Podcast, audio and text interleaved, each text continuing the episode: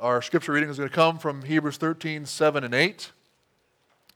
Doing something different this morning. Uh, usually on Memorial Day weekend, I uh, use that Sunday and I deliver a biographical message uh, to remember uh, our leaders, uh, our, our, our, Christian leaders from the past, to learn from them. And that's what we are going to be doing this morning since I won't be here a month from now on Memorial Day. But begin by just uh, sharing from God's Word, Hebrews 13, 7 and 8. Remember your leaders, those who spoke to you the Word of God. Consider the outcome of their way of life and imitate their faith. Jesus Christ is the same yesterday and today and forever. This is God's Word. And just to give some context, what we're doing this morning with this message is just obeying this passage. Just obeying God's word here to remember uh, a leader and consider the outcome of his way of life to seek to imitate his faith. Let's pray.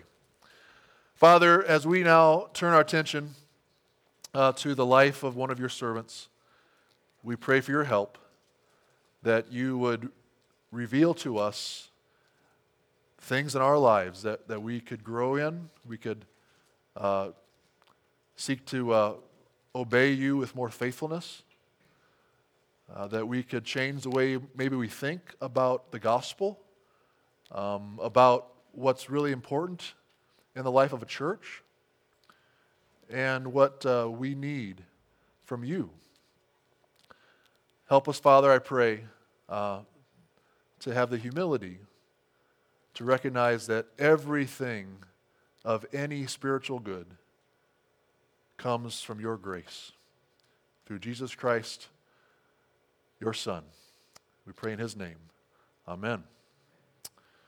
I'm going to begin, as I usually do, with these uh, messages, just sharing a brief overview uh, of the life of the particular Christian leader uh, from history that we are going to be remembering this morning, and then I will focus uh, on a few lessons I've learned from considering his way of life.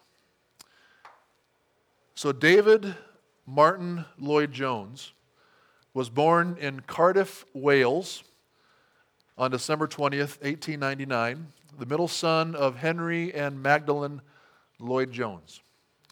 His older brother, Harold, would die during what was called the Spanish flu pandemic in 1918. His parents were humble folks. His father was often struggling in his business ventures as a grocer and moved the family a couple of different times, uh, finally ending up in London when Martyn was 14 years old, where he bought a dairy business. Finally, ending up, um, I'm sorry, uh, Martyn would then often help his father to deliver milk to their customers' homes around their neighborhood in London. His younger brother Vincent grew to become a high court judge in London. Uh, Martyn would excel in his studies, and he uh, was accepted at St. Bartholomew's Teaching Hospital in London as a medical student in 1917 and received his MD from London University in 1921, just 21 years of age. Uh, at St. Bart's, which was known as, Martyn became Sir Thomas Horder's chief clinical assistant. Uh, Horder became Sir Thomas Horder and later Lord Thomas Horder because he served as the medical director or the, the medical doctor for the royal family. And uh, he described his assistant as the most acute thinker that I ever knew. So Martyn was gifted and was on his way up the ladder.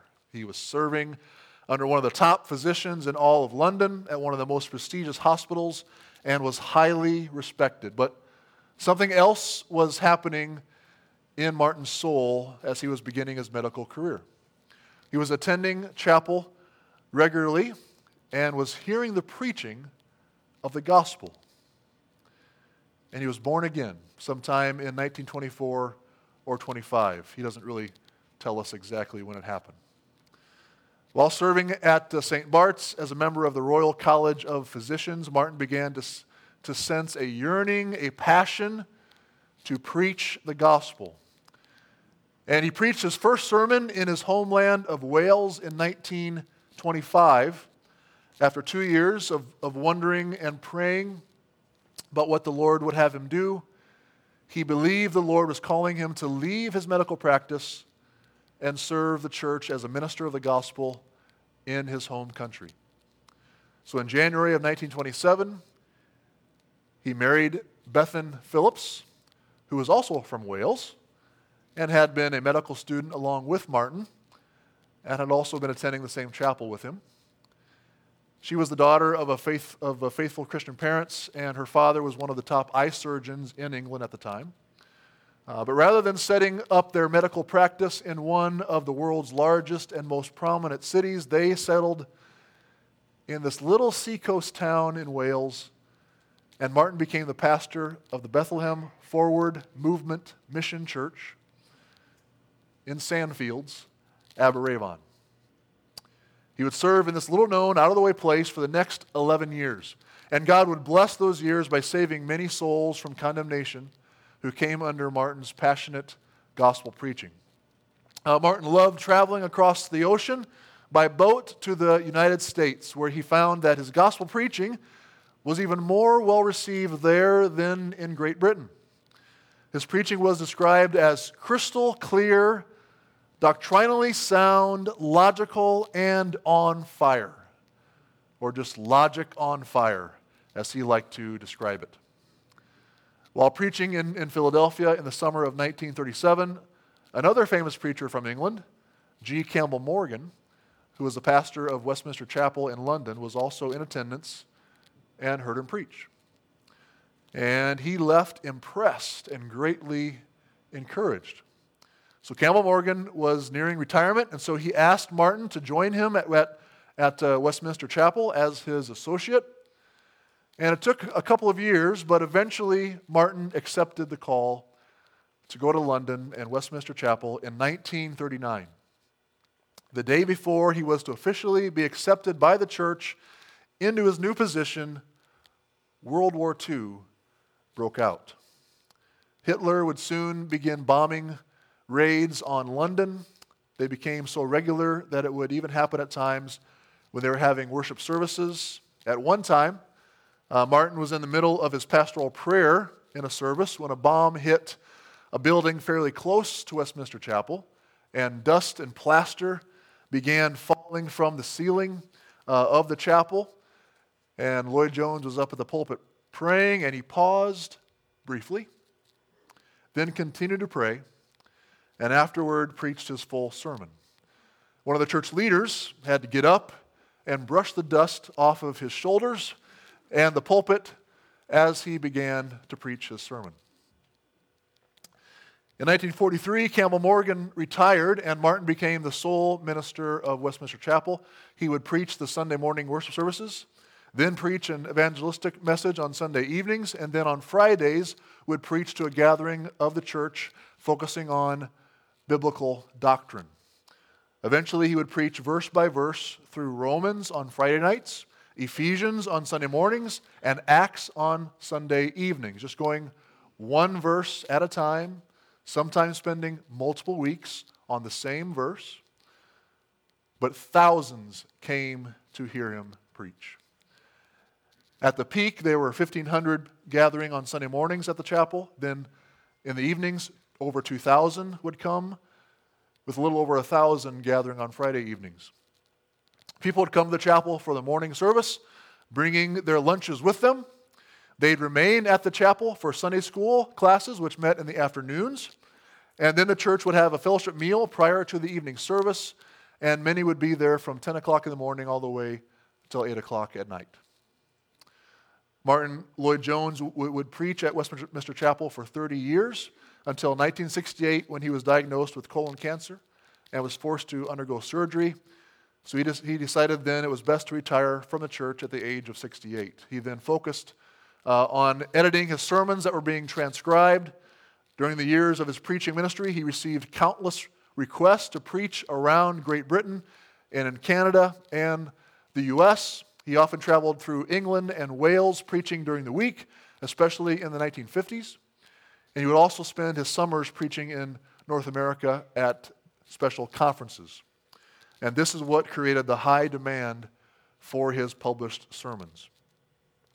In the last months and weeks of his life, Lloyd Jones continued to dictate letters that were sent to encourage friends and younger ministers of the gospel. He met regularly with his friend and former assistant Iain Murray, who was asked to write his biography. But in February 1981, his health took a turn for the worse, and he began to grow weaker. Uh, his wife and two daughters cared for him in these last weeks. And on February 24th, Martyn's doctor visited him and wanted to give him some antibiotics. And uh, Iain Murray reports that, Lennon, that, that Lloyd Jones shook his head in disagreement. He was a doctor too. He didn't think he needed them. He didn't want any more medication. He was ready to go to be with his Lord. But his doctor responded in this way, and I think this is a wise way for a doctor to respond. He said, Well, when the Lord's time comes for you, even though I fill you up to the top of your head with, with antibiotics, it won't make any difference. he told him, I want to make you comfortable, more comfortable. It grieves me to see you sitting here, weary, worn, and sad. And that was too much for Martyn. He hadn't spoken in a few days. But when he heard that, he said, Not sad. Not sad. And these were his final words that anyone would hear this great preacher proclaim. He wanted to make sure everyone knew that his parting from this life was not making him depressed, but that he was assured of where he was about to go and who he was about to face. He decided, uh, he, he died in his sleep five days later on March 1st, 1981. And I have learned much from the life and ministry of Martyn Lloyd Jones, and I am still learning from him as I continue to read his sermons and even listen to him preach online. The Martyn uh, Lloyd Jones Trust, or the MLJ Trust, has many of his recorded, re, re, re, recorded sermons available for anyone to listen to for free uh, through their website or their smartphone app. You can listen to the great Martyn Lloyd Jones preached through that ministry. MLJTrust.org. Uh, I have just a couple of pictures I wanted to, uh, to show. If, if we could bring those up, Garrett. Um, just to give you a little picture of who Lloyd Jones is, was. Here he is. Uh, so there's a good picture of him in his younger, younger years. This is his wife, uh, Bethan and their oldest daughter, Elizabeth. Here's him uh, reading his Bible, a little older. This is a picture of uh, Westminster Chapel um, in London. Pretty grand structure. This is the interior during the time of his ministry. As you can see, there are two balconies uh, in, the, uh, in the chapel. Uh, this is looking towards the, the pulpit. See the pulpit there in the middle? And there's this kind of circle railing around it. And then, of course, the great organ there on top. Um, Martyn hated the building. He hated it. He says, so hard to preach to because it's so big and cavernous. Um, and uh, a lot of the pastors that preached prior to him getting there, when, when, when, when Martyn arrived, that was kind of just when sound systems were, were, were, were, getting into place. And so they could project his voice through a microphone. Well, the, the poor pastors that preached in that, that huge cavernous hall before that didn't have the luxury of a microphone. And so they wore themselves out trying to shout and preach to all those people that would gather there. There's Martyn Lloyd Jones meeting the Queen. That's Queen Elizabeth that he's uh, able to greet there. And you can see he's pretty proud of that. So this is Martyn and his wife, uh, Bethan, uh, in their later years. This is a picture of his uh, memorial service in the chapel. Now, this is looking the other direction uh, towards the back. And again, just three levels just filled uh, with folks. Standing room only for his memorial service. And there's our, our final picture. So, um, I have three lessons from his life that I want to share with you. This morning, the first is that there is only one hope for sinful man, and no one is out of the reach of that hope. In most of the churches in Wales and England in the early 20th century, real gospel preaching wasn't taken seriously or wasn't happening at all. Following the Enlightenment of the previous centuries, the, the different uh, denominations and Christian associations in Great Britain were focused more on man's ability to make himself better and were skeptical about the supernatural. But something else was happening in the early 20th century. That is, two world wars. Two world wars humbled the British Empire and all of Western nations. And Lloyd Jones, following his conversion, right about the same time as World War I was concluding, uh, consistently pointed to both wars as proof of man's sinful depravity and inability to make himself better or to do anything to turn society around. As a medical doctor, Lloyd Jones also was troubled by how his patients would come in to see him, and he could prescribe medications and treatments to take care of the symptoms of their hurts and sicknesses, but no matter what he did, he could not keep his, pa- his patients from ultimately dying. He realized as a young doctor that many of the patients that he treated were in poor condition because of their own choices and their own behaviors. They were enslaved to their sinful desires and habits, which often led to their ter- terrible conditions, and they couldn't change. They couldn't save themselves. Lloyd Jones found much of the preaching and teaching going on in the churches as also useless. For they would preach Christ's moral teachings, such as the Sermon on the Mount, and call their people to go and do likewise, to follow Christ's example. They were preaching Christ's words, but without Christ's power. Their teaching was coming from the, the assumption that man's essential nature is good. And therefore, man can change himself. Man can look within himself and improve himself. But Lloyd Jones was convinced of what the biblical gospel actually taught. Quoting from Ephesians 1 and 2, that man is dead in trespasses and sins and enslaved to the evil passions of our flesh and are by nature children of wrath. Lloyd Jones said of the ministry of most of the churches of his time is one thing to produce a religious man. Men can do that. But it takes the power of God in Jesus Christ to produce a Christian man. And there is no limit to that power. Lloyd Jones knew that there was nothing he could do to transform the heart and life of anyone who came to hear him preach. It was something only God could do. But how God has prescribed for life transformation to take place is through the faithful preaching of the true biblical gospel. He was convinced that what the, what the Apostle Paul wrote in Romans 10 17 was true, that it was a fact that faith comes through hearing and hearing through the word of Christ, the gospel. So he believed that preaching the biblical gospel was the most exalted work any man could do, but only if it was the pure gospel, clearly outlining the hopeless condition of sinful man and pointing out that the answer was outside of man, not inside of man. That our only hope was in God through the saving work of his Son, the Lord Jesus Christ. That we can do nothing, we can bring nothing, it must be all of Christ. He loved to quote from the, the, the, the old hymn, Rock of Ages Thou must save, and thou alone. Christ is the only hope for sinful man. But Lloyd Jones also believed that no one is out of the reach of Christ, that there was hope for anyone.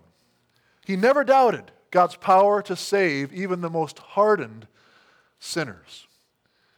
During his ministry in, in, in Sandfields in Wales, there was a man who was known there around town as Staffordshire Bill. He was about 70 years old at the time and had a reputation as a drunk and a mean drunk. Every day after his work, he would drink at the local tavern, sitting at a table all by himself because even the other drunks in the bar had no patience for his mean spirit and obscene language. He sold fish door to door and hauled the fish around in this two wheeled wooden cart pulled by his faithful pony. When he would travel home each night, fully inebriated after his time at the bar, he would usually end up uh, passing out. And as he would travel up the hills towards his house, he would fall backwards into the cart, where he'd land on top of whatever fish was left there in the, in the back of that cart with his legs sticking up in the air, resting against the wooden plank that he used for a seat, while his dutiful horse would just keep pulling him along all the way home. And that's the way his wife would find him most nights when he arrived. And she'd, of course, have to help him out of that cart and into bed each night. One Sunday afternoon, while Bill was sitting at his table in the local tavern trying to drink away his sorrows once again, he overheard two other men talking at the table next to him. They were talking about that gospel preacher at the Forward Movement Chapel. And one said to the other, Yes, I was there last Sunday night. And that preacher said, Nobody was hopeless. He said there was hope for everybody. And the Lord took that little sentence, uttered by a man in a bar, as he quoted just a handful of words that Martyn Lloyd-Jones had preached in his sermon the previous week, and transformed the heart and life of the town drunk. Staffordshire Bill said to himself in that moment, if there's hope for everybody, there's hope for me. I'll go to that chapel myself and see what that man says. Well, he went to the chapel that very night and the next week, but he did not yet have the courage to enter the building. He would go up to the gate, and the first time he heard that they were already singing inside, he said, Oh, I'm too late, I'll just go home. So he just went home. The next time he went up and he was about to go in, but he just didn't have the courage to enter in. In the meantime, though, in those weeks, he had completely given up drinking. And then finally, on, on, on the third week, he went to the chapel again and stood outside as usual when another member of the church recognized him and welcomed him like an old friend and grabbed his arm and led him into the chapel and sat down next to him. And from that night on, he never missed a service for the rest of his life, dying just a, a few years later. So there's only one hope for sinful man, and that hope is for everybody. Christ is alive, so nobody is hopeless.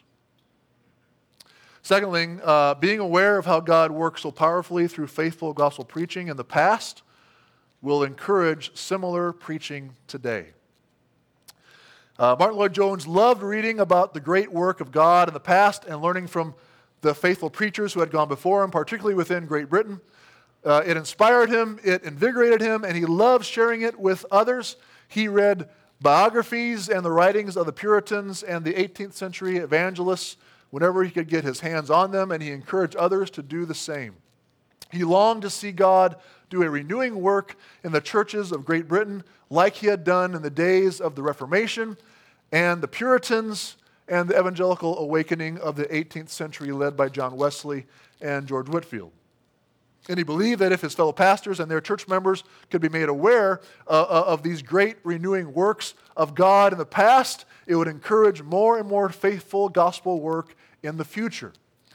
While he was serving as the pastor of the Forward Movement Mission Church in Aberavon, Wales, he began a men's fellowship group that met on Saturday evenings. He would talk to these men about the biographies and books that he had been reading. Uh, he told the, men stories of, of God's work in the past, particularly in the revivals in Wales, in their own country, that took place in the, in the 19th century. He would lead the men on trips to the different chapels and towns where these revivals took place, and Lloyd-Jones would, would give kind of a historical tour talking about these humble men whom God used to proclaim the life transforming power of the gospel. When he, when he began then to serve in, in England, he found that the other evangelical ministers would come to him and seek his counsel and friendship. It wasn't long before he had a fairly large group of men whom he organized to meet regularly for fellowship and discussion. And what would they discuss?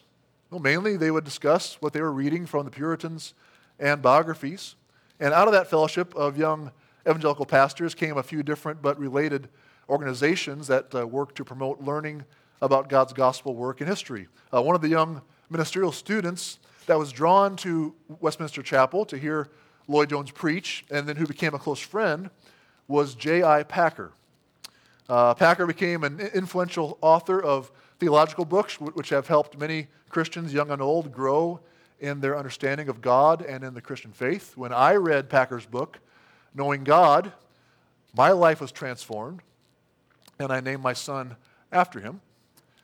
Lloyd Jones and Packer worked together to organize the Puritan Conference at Westminster Chapel, which was a conference for pastors and other interested Christians, which focused on the writings of the Puritans.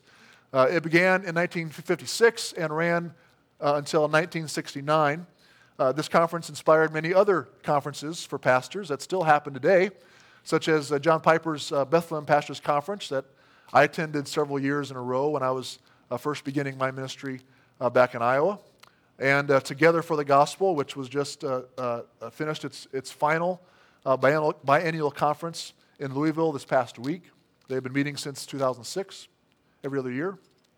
And uh, John MacArthur's Shepherd's Conference at his church in California are just a few of the, uh, the, the, the, the, bigger ones that are still meeting. since Lloyd Jones had such an interest in the writings of the Puritans, he found himself being made aware of collections of old books of Puritan writings that, that needed a new home. Um, so Martyn worked with a few other men to create the Evangelical Library in London, which became a huge collection of antique evangelical books that were out of print that no one was publishing. Uh, pastors and scholars like J.I. Packer made use of this library to grow in their understanding of the great work of God in the church and in the past.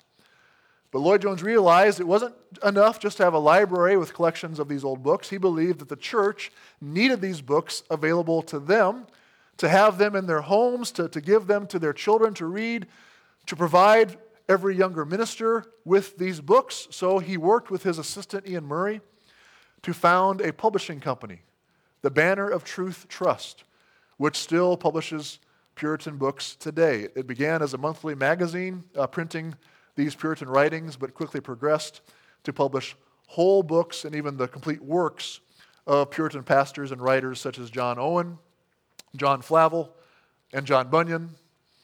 John was a common name back in the 1600s. Lloyd Jones said, A pastor must nourish his mind. And he thought there was no better way to do that than to read the great biblically infused works of the Puritans. He said, The Puritans do something to you. And I have come to know what he meant. These books are still growing in popularity, even today. And the church may not even know who these men were if not for Martyn Lloyd Jones. Uh, one of the things that I found most encouraging in my work as a pastor is getting together regularly with other pastor friends to read and, and discuss the Bible and theology, the, the theology books as well as biographies, and I've done this at least every other month since I began serving as a pastor in Iowa back in 2006, uh, joining a group that had been meeting since the late 1980s. Um, one pastor who still uh, meets in that group was the one who began it back in the late 80s. We just met again uh, th- this past Tuesday up in Beresford, South Dakota, and the Lord has used that group meeting um, to keep me going in the ministry. And we learned that practice from Martyn Lloyd Jones. Thirdly, the man who finds a good wife re- receives favor from the Lord. The man who finds a good wife receives favor from the Lord. Martyn and, and Bethan were a great match. Both were trained as medical doctors. Both were solidly evangelical in their Christian experience. Both were very smart and quick witted and they both greatly loved and respected each other. And that especially comes out in their letters to one another. Uh, Martyn and Bethan were blessed with two daughters, Elizabeth and Anne, but they came 10 years apart. That meant that while Elizabeth was getting to the point of being fairly independent, Anne was still in great need of her mother's care and attention. Therefore, in those early years of Martyn's ministry, when he was asked to travel to preach around Great Britain and even to America, uh, his wife, uh, Bethan, often stayed home to care for the girls, and Martyn had to travel without her. Uh, a few letters of theirs have been published. Uh, in May of 1937, Martyn was on his way to America, going across the Atlantic on a ship, and he wrote to his wife and daughters from that ship just a day after uh, uh, they had left, mentioning how sad he was to have to depart without them and to be separated from them for several weeks. So he wrote them this Bethan, dear, you are dearer to me than ever, and I feel prouder of you than ever before. I hope that this change will do you all three good. That is the change of not having him around for six weeks. God has been marvelously good to me. You, Elizabeth, and Anne, and haven't we been blessed with two exceptionally sweet little girls? You will all be in my thoughts every step of this trip, and I shall be daily thanking God for you. And he closed the letter with All my love to you, my three beloved ones, and especially to the biggest of them. Ever, always yours, Martyn. Then in September of 1939, uh, just after Martyn was uh, installed as the, as the uh, associate pastor at Westminster Chapel in London, that was also the month that the war began, and London was being bombed uh, during the uh, initial stages of the German blitzkrieg. Uh, Bethan and the girls stayed in the country outside of the city for their safety, uh, while Martyn served the congregation in London. And this is one of their letters where Martyn responds uh, to Bethan's letter to him, saying to him that he would most likely get used to being without her. And here's his response I see that you are quite incorrigible the idea that I shall become used to being without you is really funny. I could speak for a long time on the subject. As I have told you many, many times, the passing of the years does nothing but deepen and intensify my love for you. When I think of those days in London in 1925 and 26, when they were recording, when I thought that no greater love was possible, I could laugh. But honestly, during this last year, I have come to believe that it was not possible for a man to love his wife more than I loved you. And yet, I see that there is no end to love, and that it is still true that absence makes the heart grow fonder. I am quite certain that there is no lover anywhere, writing to his girl, who is quite as mad about her as I am. So there you go, husbands. Little encouragement there for you to learn from Martyn Lloyd-Jones on how to write love notes to your wife. And of course, now your wives also heard this. So you're expected to do it. Well, at the end of his life, while Bethan was caring for him, while he lay dying, Martyn would often tell her in his daughter's presence how grateful he was that by God's grace, he had wound up with her rather than any other woman. Whereas Bethan would also, also respond, like any other woman would have you, Martyn.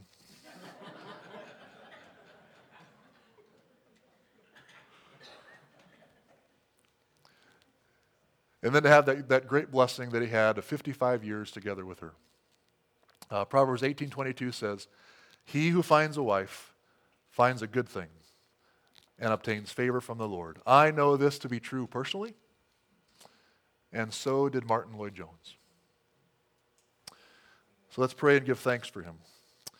Our Father in heaven, we do give you thanks for Martyn and his wife, uh, Bethan Lloyd-Jones. We thank you for his ministry, uh, the great work that he was able to accomplish by your Spirit, by your grace. We pray, Father, for faithful, strong gospel preaching in the church today, throughout our nation, in, in Great Britain, throughout the world, that we would learn from his example and from your word that the only hope for man is Christ, and that Christ is available to all, to all who look to him. As he has said, any who, who, who, who turn to him, he will in no way cast out. So, Father, help us to be faithful to that message as believers, to not be afraid to proclaim it, to not um, be ashamed, for it is the power of God for the salvation of all who believe. In the name of Jesus, we pray. Amen.